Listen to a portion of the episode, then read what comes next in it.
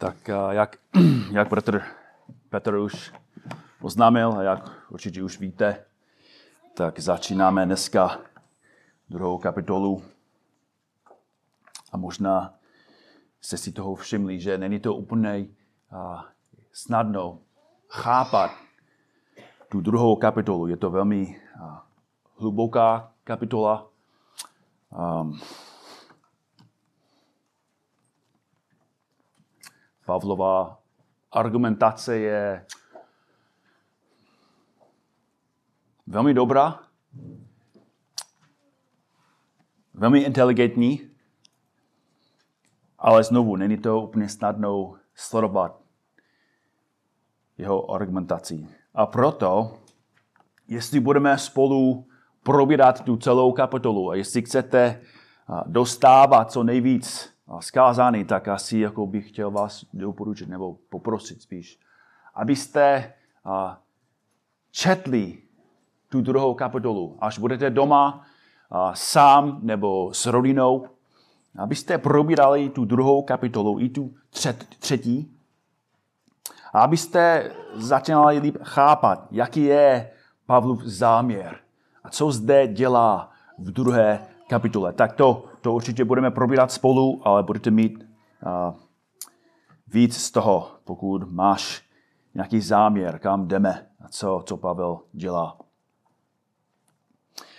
Uh, před Vánocemi jsme uh, dokončili první kapitolu a než se však podíváme na tu druhou, chtěl bych vám připomenout, co jsme studovali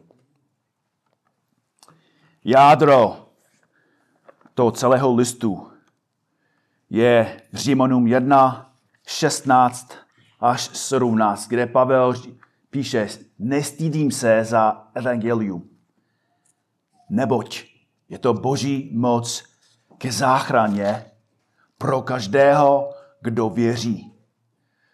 Předně pro Žida, ale i pro Řeka. A vzpomeňte si, že je tam slovo neboť. Neboť. V něm se zjevuje boží spravedlnost z víry ke víře, jak je napsáno, spravedlivý z víry bude živ. Bude živ. Spravedlivý z víry bude živ. To je téma knihy.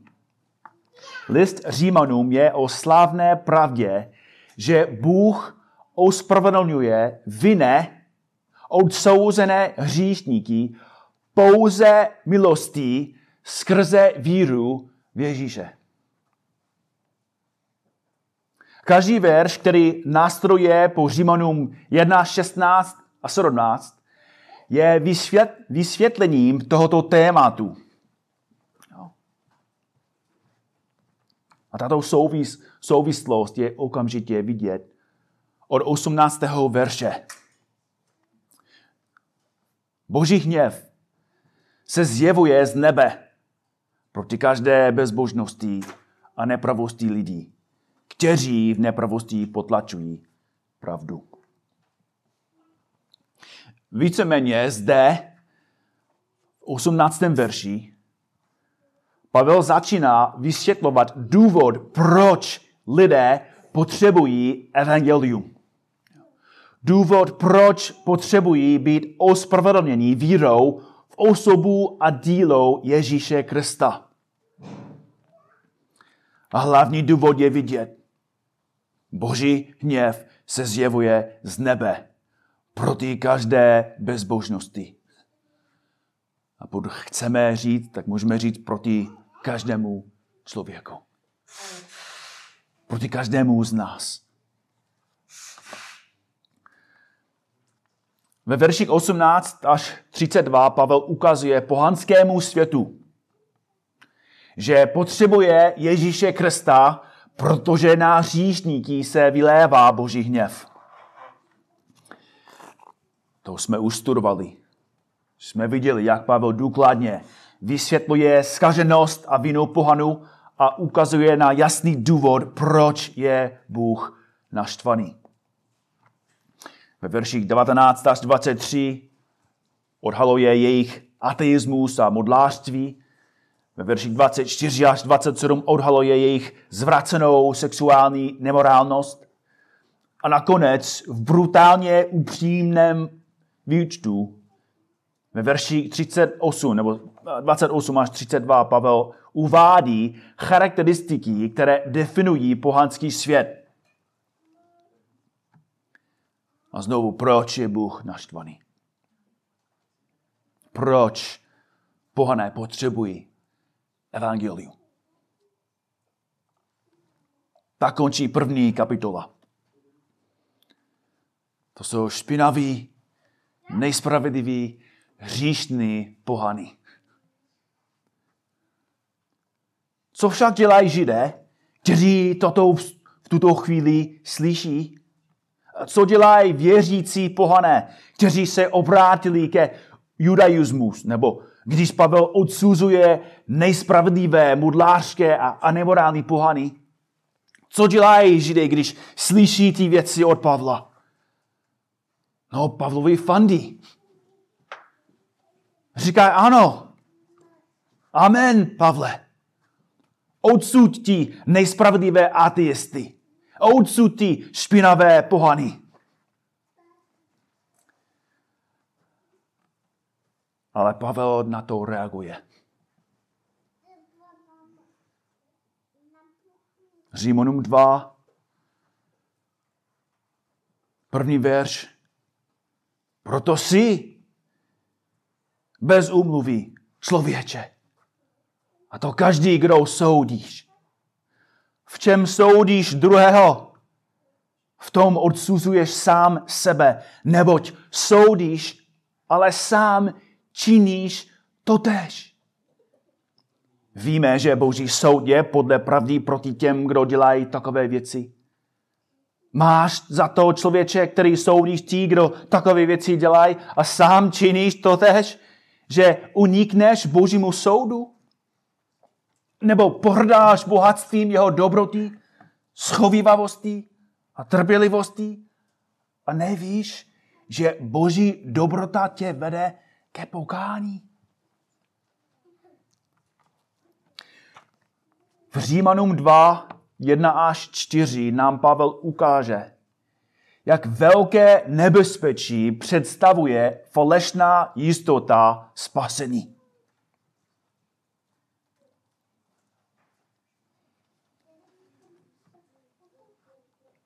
A ve skutečnosti, i když Pavel mluví se Židy, aplikace je pro každého z nás. Ať už je katolika nebo baptista. Ať už je to kněz nebo kazatel, reformovaný nebo arminiánský, presbyteriánský nebo nezávislý biblický sbor. Boží slovo poukazuje na velké nebezpečí falešné jistoty před Bohem. Název dnešního kázání je zatracují, zatrácující slepota falešné jistoty.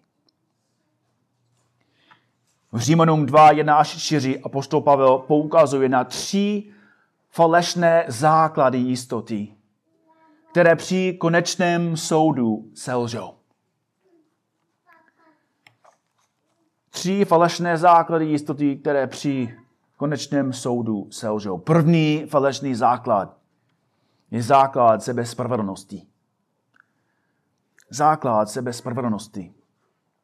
Znovu ještě jednou, první verš. Proto si bez omluvy člověče. A to každý, kdo soudíš, neboť v čem soudíš druhého, v tom odsuzuješ sám sebe, neboť soudíš, ale sám činíš to tež. Klíčové slovo zde je soudíš, nebo soudit tomto verši se objevuje třikrát. Slovo soudit, nebo slovo přeloženo jako soudit, původně znamenalo oddělovat, rozlišovat a hodnotit. A přesně to dělá soudce. Odděluje. Roz, rozděluje.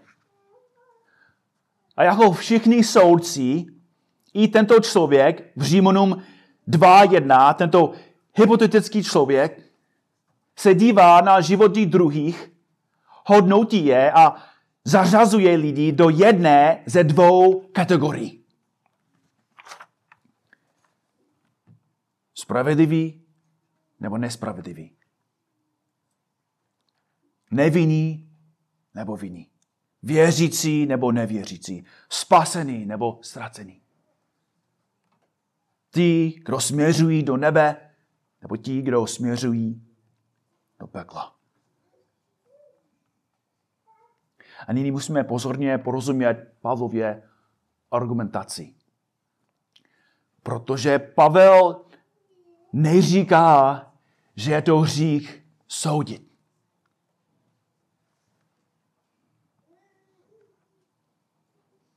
Neříká, jak se opavuješ dívat se na, na něčí život a hodnotit, zda je spasený nebo ne. Nikdy bychom nemohli sdílet evangelium, konfrontovat hříšníka nebo varovat věřícího, kdybychom nehodl, nehodnotili životy jeden druhého.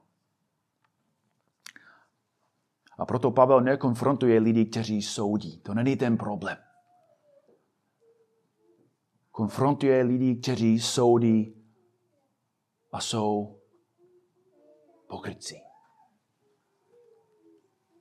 Soudí, říká Pavel, ale sám činí totež.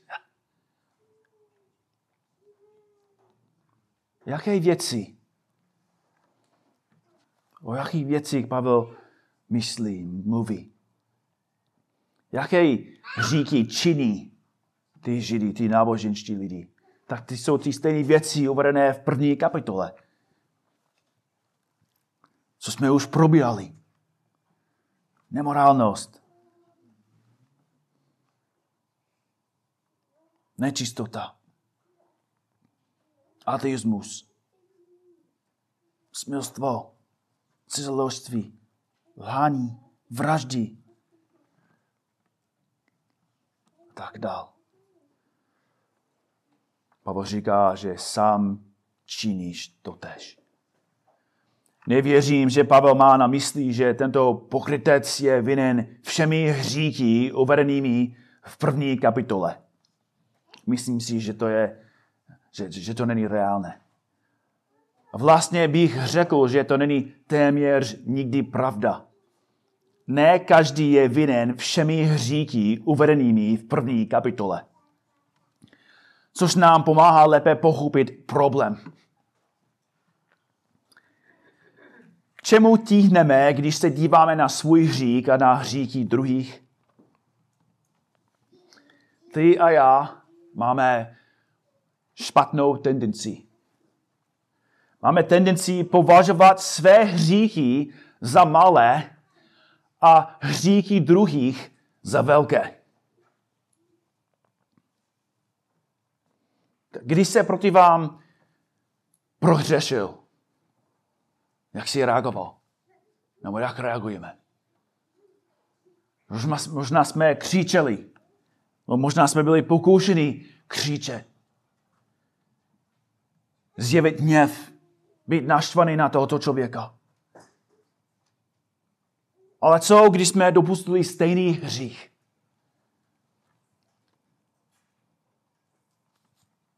Křičíme na sebe?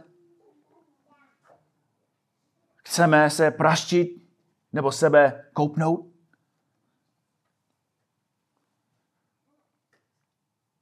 Když člověk hřeší a dělá stejné věci, co udělal další, má úplně jiný pohled na sebe.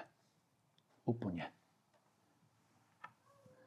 Protože si přirozeně myslí, že hříchy druhých jsou velké, ale moje jsou malé. Všichni máme sklon zléčovat zlo svých vlastních hříků a zvětšit hříšnost hříků ostatních. A Pavel říká, že v tom odsuzuješ sám sebe. Odsuzuješ, odsuzovat znamená vynést rozsudek o vině a trestu. Tento člověk vynáší boží soud nad ostatními hříšníky, ale sám si myslí, že je, že je spravedlivý a stojí na bezpečném místě. Musíme si vzpomínat na, na krále Davida. Prorok Natán přicházel, nebo spíš přichází k Davidovi s hrozným příběhem. Bohatý muž měl hosta. Ačkoliv měl tisíce vlastních ovcí, místo aby jednu ze svých ovcí zabil a, ugriloval, tak šel do domu chudáka, ukrádl mu jediné jehně, které vyrostlo s jeho dětmi, zabil ho a nakrmil jim svého hosta. A jak reagoval David, když, když uslyšel to hrozný příběh? Bible říká, že David proti tomu muži velice splál hněvem a řekl Nátanovi, jakože živ je hospodín, muž, který to spáchal, je synem smrti. Zaslouží si smrt. Zaslouží si popravu. A co pak udělal Nátan?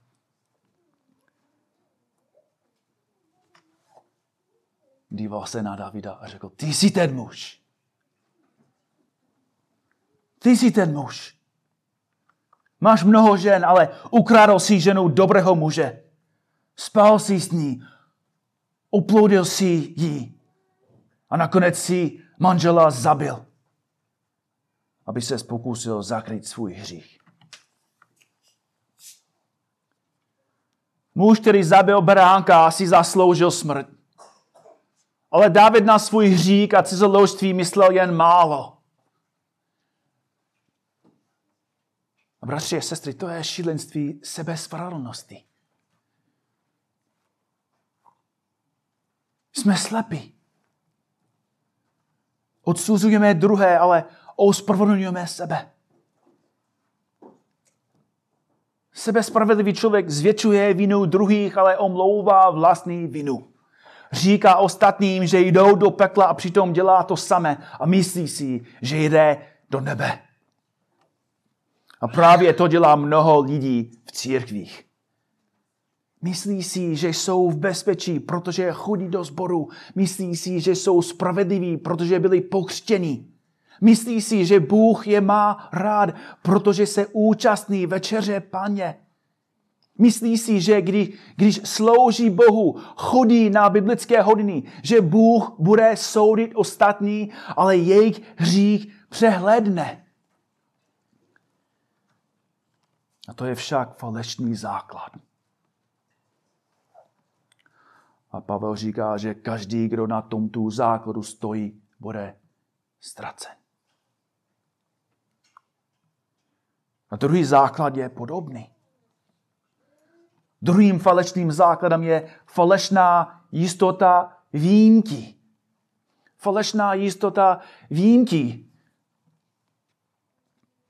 To je vidět ve verši 2 a 3. Víme, že boží soud je podle pravdy proti těm, kdo dělají takové věci. To, to, to, to, to zná každý. Ale máš za to člověče, který soudíš ty, kdo takové věci dělají a sám činíš to tež, že unikneš božímu soudu?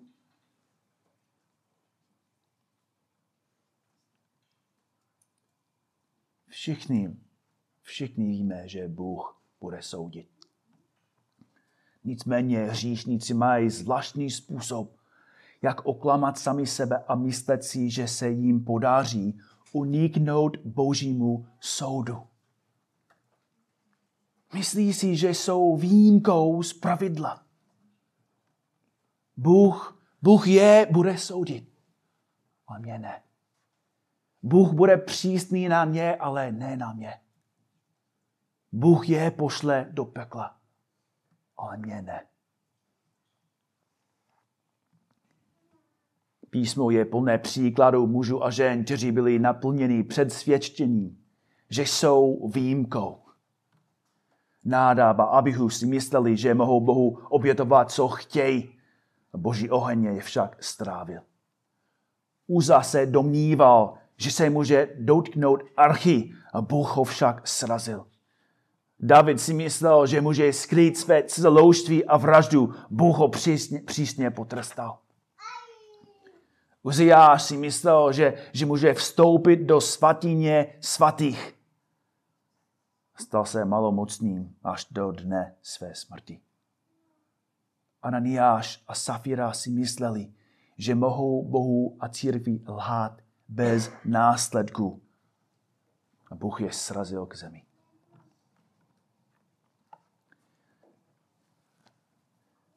Ježíš říká v Matouši 7, 22, mnozí, mnozí mi v onen den řeknou, pane, pane, co jsme tvým jménem neprorokovali a tvým jménem nevyháněli démony a tvým jménem neučinili mnoho mocných činů.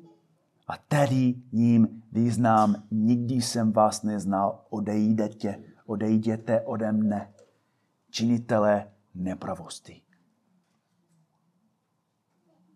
Mnozí si myslí, že budou výjimkou.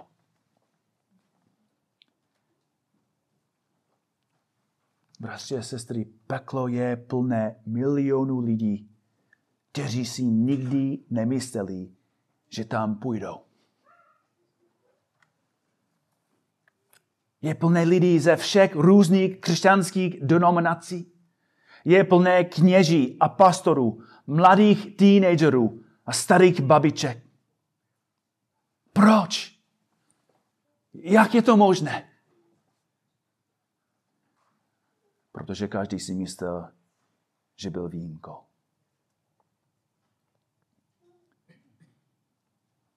Co říká Pavel? Verši 11. 2.11. U Boha není přijímaný osob. U Boha není přijímaný osob. Ekumenický píše, Bůh nikomu nestraní. Jinými slovy, neexistují žádné výjimky. Není nikdo spasen proto, že je papežem, že zná papeže, a že byl Ježíšovou matkou. Mojžíš nebyl výjimkou, Pavel nebyl výjimkou. Baptisty nejsou výjimky. Kalvinisty nejsou výjimkou.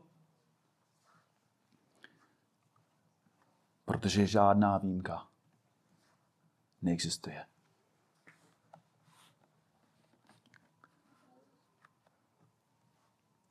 A pojďme se podívat na poslední falešný základ. Domněnka o boží laskavosti.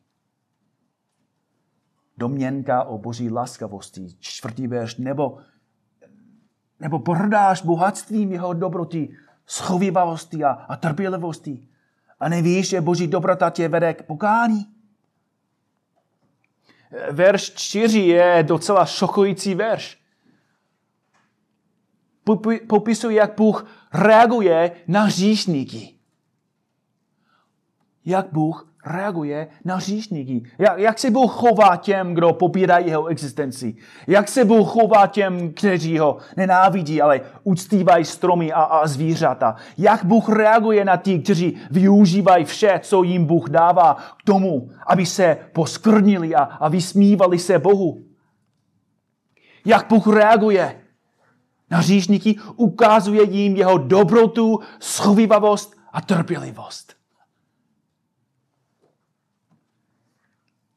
Slovo dobrota může být přeloženo jako štědrost. Ukazuje, že Bůh nám nedává proto, že bychom si něco zasloužili, ale ukazuje, že Bůh je štědrý.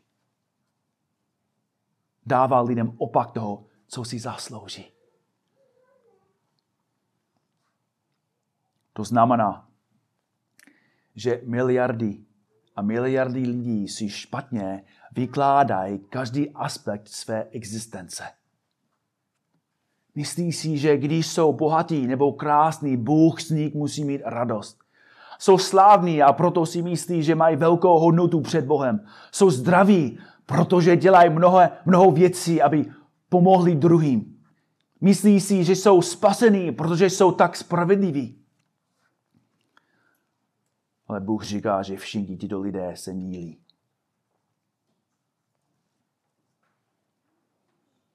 A co schovivavost? To je opak dobroti. Znamená to, že Bůh nedává hříchníkům to, co si zaslouží. Vyléčná rakovina, zrušený dluh, snížená pokuta. Zažíváme takovou schovivavost neustále. Mnozí si to však špatně vykládají. Myslí si, že je Bůh uzdravil, protože je s nimi spokojen. Myslí si, že jejich problém zmizel, protože z nich musí mít Bůh radost. Že teď nejsem nemocný. Teď se mi dáří líp. Tak Bůh mě má rád. Prodloužil mou existenci. Všecko v pořádku. Není tomu tak. Naopak. Pouze ukazuje na poslední slovo. Trpělivost. Boží trpělivost znamená, že zadržuje svůj hněv. Bůh je připraven vylít na svůj soud. Ale v trpělivosti čeká. Tolik lidí si boží trpělivost vykládá špatně. Myslí si, že jejich dlouhý život je znamením, že je s nimi Bůh spokojen. Domnívají se, že s odstupem času se jejich vina zmírnila. Myslí si, že, je, že, že dlouhá leta v náboženství jejich hřích smazávají. To ne. Bůh má s hříšníky trpělivost z jednoho důvodu.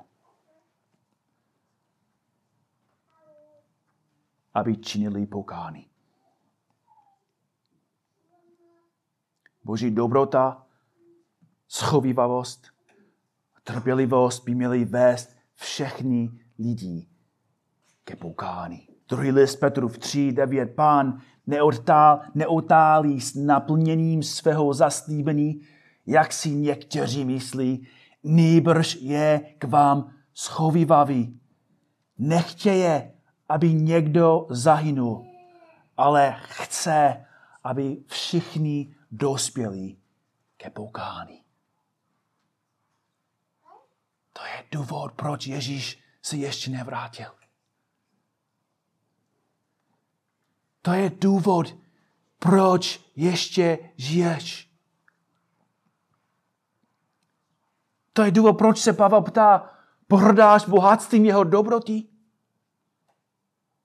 Pohrdáme Boží dobrotou, když pokračujeme v hříchu.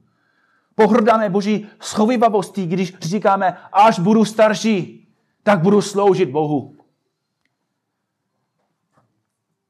Pohrdáme Boží trpělivostí, když si neustále říkáme, zítra budu činit pokání, zítra budu konečně žít pro pána.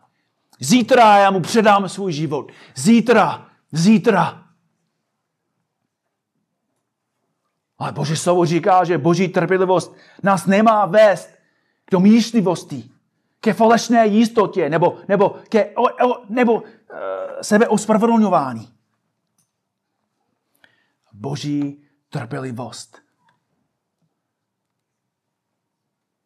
by nás měla vést ke pokání. Dneska je den pokání. Ale snad zítra nebude.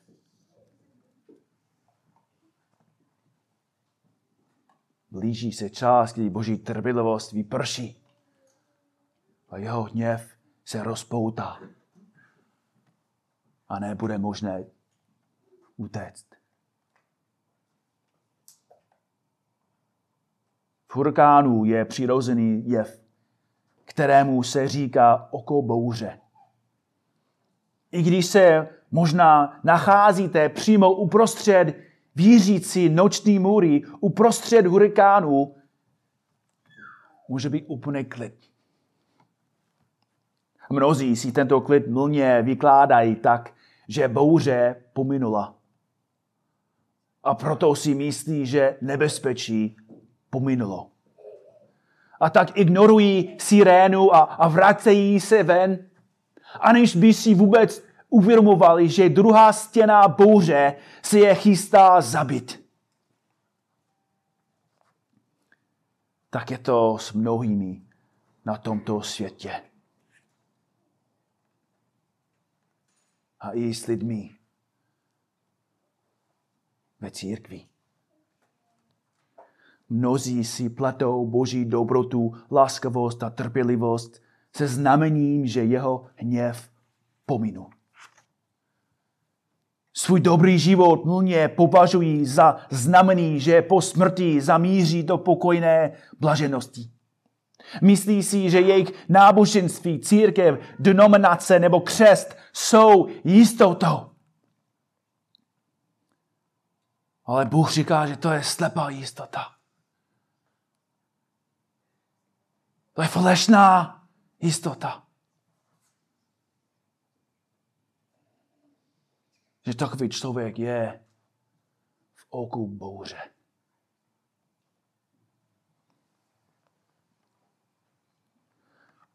A možná takový člověk si ty. Možná k tobě dnes Bůh promlouvá. Možná si myslíš, že tvůj dobrý život, zdraví, že tvoje dobré skutky a náboženství jsou znamením, že jsi s Bohem smířený. Ale Bůh však říká, že tvůj klid, tvůj zdraví, tvoje dobré skutky a náboženství, to jsou všechny jenom falešná jistota. existuje pouze jediné místo. Jediné místo, kde se lze ukryt před bouří. Jediná skála, na které lze stát. Jediná bezpečná archa při potopě. A to je Ježíš Kristus. Jedině Ježíš tě může ochránit před hurikánem Božího hněvu. Ježíš sám je skála, na které můžeme stát při potopě. Jedině Ježíš je archou, do níž můžeš vstoupit a najít bezpečí před potopou Božího hněvu. A jak můžeš vědět, jestli jsi do něho vstoupil? Jak můžeš dneska ráno vědět, jestli jsi v nebezpečí? Nebo jestli jsi v bezpečí? Jestli máš skutečnou jistotu nebo falešnou. Můžeš dnes ráno kladně odpovědět na následující otázky. Jsou zde nějaké otázky určené ke pomoci, abys věděl, jestli máš skutečnou jistotu nebo falešnou. První otázka. Opravdu věřím, že odplatou za hřích je smrt. Opravdu věřím, že odplatou za hřích je smrt. Jinými slovy, věříš, že si sám zasloužíš peklo? Věříš, že, že kdyby Ježíš Kristus nepřišel, že ty bys šel do pekla? Pokud to nevěříš, stojíš ve falešném přesvědčení o své vlastní dobrotě. Za druhé, věřím, že Ježíš Kristus je cesta, že je jediná cesta, pravda a život a že nikdo nemůže být spasen jinak, než vírou v něj. Pokud na tuto otázku odpovídáš kladně, znamená to, že se zbavil veškeré jistoty ve svých vlastních dílech. To znamená, že se zřekneš svého života, svých skutků a všech pokusů ospravedlnit se před Bohem. že chápeš, že, že nic, co děláš ty, má nějaký podíl ve tvé spasení. Za třetí, činil jsem poukání ze svého hříchu. Opustil jsem hříšný život. Opustil jsem věcí, které jsem dělal, když jsem žil sám pro sebe. Je nyní cílem mého života žít pro Ježíše Krista a sloužit mu. A potvrzuje to můj život. Svědčí mi můj vlastní život o tom, že patřím Kristu a jsem jeho věrný a, a poslušný služebník. Je Ježíš Kristus pro mě vším. A můžou další s tím souhlasit? Vidí to ostatní v mém životě?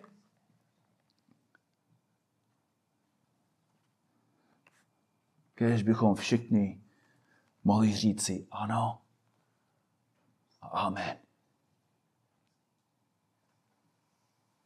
Kež bychom se všichni v poslední den ocítili v této arše. Kež veškerá naše důvěra spočívá v Pánu Ježíši Kristu. V tom, kdo je a co pro nás učinil. On sám. Amen.